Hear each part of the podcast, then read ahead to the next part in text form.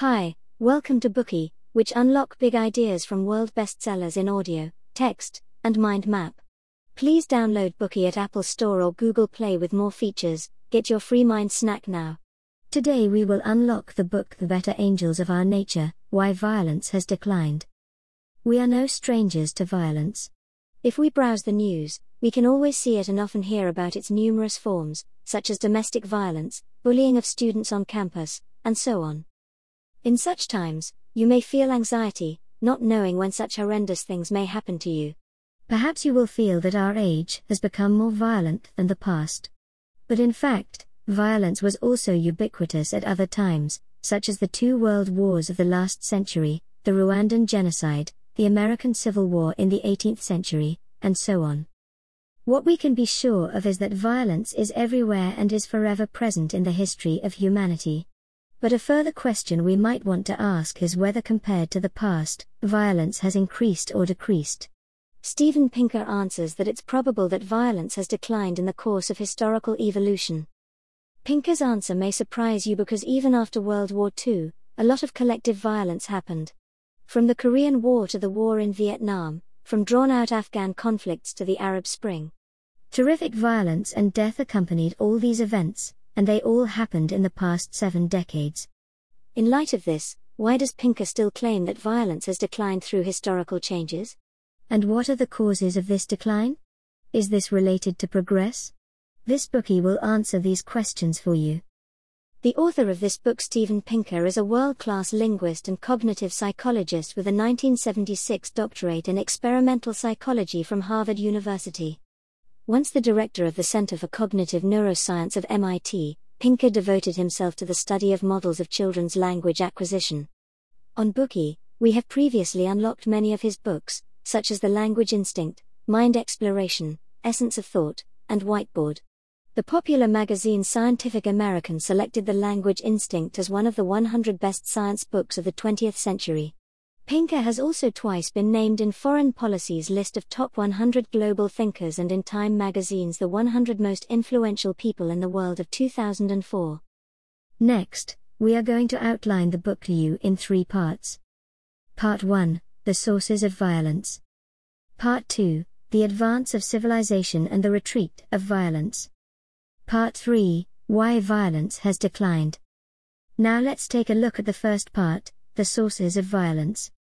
When you think about violence, you may believe that it mainly relates to people's impulsive actions. They do things that harm others but afterward regret and feel guilty. Pinker stresses that it's not that straightforward. Violence plays an important role in the long evolution of lives and society. In this section, we will consider how to interpret violence from the perspective of game theory. Counterintuitively, violence is not simply the result of an adrenaline surge. From the standpoint of game theory, violence is calculated to maximize one's own interests. Firstly, violence can be divided into two general categories violence between different species and violence within the same species. The logic of these two kinds of violence diverges greatly. When it comes to different species, violence is the logical default. For example, maggots will rush up in a crowd and eat away at the horse's body, the smallpox virus covers patients with chickenpox and takes their lives without mercy, and tigers will tear the corpses of their prey to shreds. There is a grandiose concept called the dark forest theory proposed by Chinese author Liu Cixin in his science fiction book The Dark Forest, sequel to the Hugo Award winning novel The Three Body Problem. The theory speculates around the nature of interspecies violence where the dark forest is the universe. Various alien civilizations occupy different planets in this forest. All these civilizations take great care to conceal themselves. If they find other civilizations, they must eliminate them immediately because any other life form is considered a permanent threat to survival. The theory offers a spin on the Fermi paradox, questioning why humans appear to be the only sentient life forms in the universe. Then, you might ask why is this happening?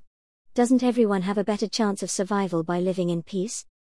Pinker explains that it is quite easy to understand this from an evolutionary point of view.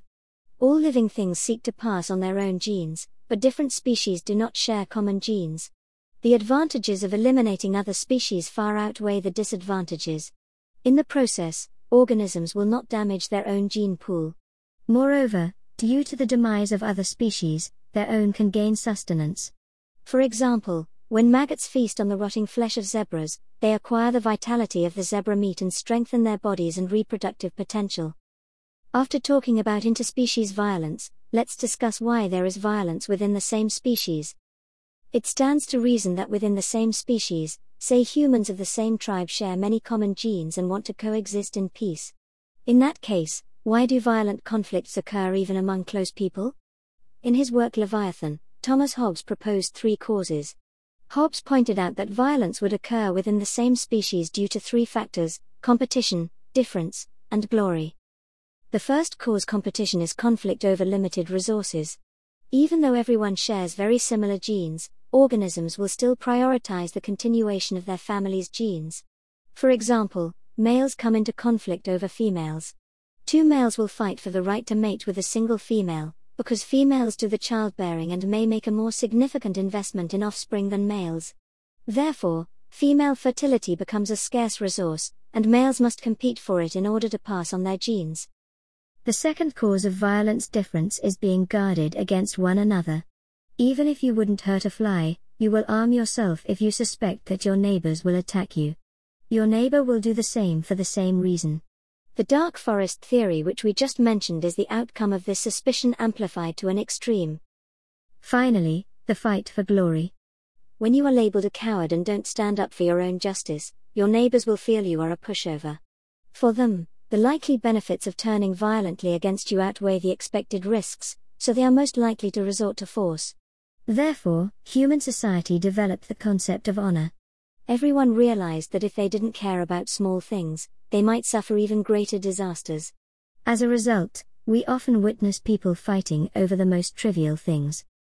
In addition to all the violence caused through aggression between organisms, ideology also causes violence. Pinker's book mentions ideology as one of five inner demons that lead to violence. Causes of violence worthy of special mention, they are exclusive to human society. Historical examples of ideological violence are commonplace, such as the Crusades, European wars of religion, Nazi war crimes, and civil wars in numerous countries. We can't help but wonder what inspired such bloody violence in the first place. Pinker explains that the cause of a massacre can be separated into different stages. At first, only a few people subscribe to an abhorrent ideology. Their extreme views don't penetrate the hearts of the masses. Initially, advocates have many absurd reasons to exclude nonconforming groups. For example, Jews supposedly defiled the noble lineage of Aryans, Islam was the religion of the devil, and Khmer intellectuals wearing spectacles were the enemies of the proletariat, and so on. In the eyes of fanatics, these people were all the same and needed complete elimination. When people with similar ideas collect together, so called group polarization forms, their thoughts will only converge and become even more extreme than before people become used to adopting the group's position as their own. The desire to be acceptable to the group will overwhelm their reason and conscience. Subsequently, more and more people begin to succumb to the values of this small group. The so called pluralistic ignorance effect, where people's behavior is influenced by others, occur. To illustrate this phenomenon, Pinker uses the example of an experiment by psychologist Solomon Asch. There were seven people in the experiment, but six of them were working for the experimenters, and only one was an actual participant. The researcher showed two cards. The first had a single line, and the second had three lines. Then the experimenter asked the participants which line on the second card was the same length as the line on the first card. The six fake stooges answered before the real participant, and each gave the same patently wrong answer. Three quarters of the real participants defied their own eyeballs and went with the crowd when in their answer. That is to say, in order to fit in, they went against their own judgment. A similar effect occurs in the development of ideological violence. In fact, the public is not extremely violent, but under the pressure of extremist groups, most people will choose to remain silent and dare not make their voices heard. They will even become members of the groups themselves and start to condemn those who express opposition. In this way, ideological violence gradually spreads through the whole country, causing all kinds of historical tragedies. Accordingly, Pinker provides a solution to avoid this form of violence. That is, we should stifle the development of extremist groups before they become rigid organizations. Their views do less harm dispersed in society. In order to neutralize them, we should advocate freedom of speech, encourage the expression of different opinions, and encourage people with extreme positions to realize the limitations of their thinking. Isolated, eventually they will quit or modify their opinions. Next, let's consider an unusual form of human violence sadism. This form of violence seems to go against Darwin's evolutionism, because sadists only love to watch others suffering and see creatures in pain. Objectively speaking, this act will not increase the probability that their genes will continue and multiply. Let's take a look at one of the most extreme and disturbed types of sadists serial killers. These people don't kill others for revenge or to ensure survival. They kill arbitrarily and sometimes randomly. The BBC miniseries Sherlock features a criminal called Smith.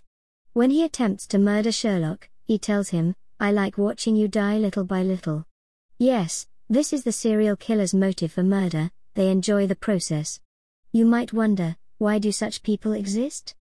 Pinker explains that, firstly, serial killers are generally people with weak innate competency for empathy. So, compared with ordinary people, they experience reduced levels of guilt when using violence. Secondly, serial killers don't start out as cold blooded killers, they learn, undergoing a transformation process from novice to veteran. In the beginning, they may suffer some pangs of conscience when they hurt others. But due to their feeble empathy, such remorse will rarely modify their resolve to cause hurt. Once they find they have got away with their crime, they have the capacity to carry on with life as if nothing had happened. Their violence grows, or rather, it is unleashed. Like taking a drug, the pleasure gained from abuse drives them to continue committing further crimes. And just as drug addicts will constantly need a higher dose, they will also need to kill people more maliciously or more frequently. At first, they simply take people's lives, and then slowly, they begin to enjoy dismembering or abusing their bodies. Only in this way can they experience more pleasure. Over time, they develop into horrendous psychopathic killers. Alright, that's all for the first part. In this section, we talk about three problems. First, the origin of violence. We learned using perspectives from game and evolution theories that violence is often the result of careful calculation. Violence happens when the expected benefits are greater than the anticipated costs.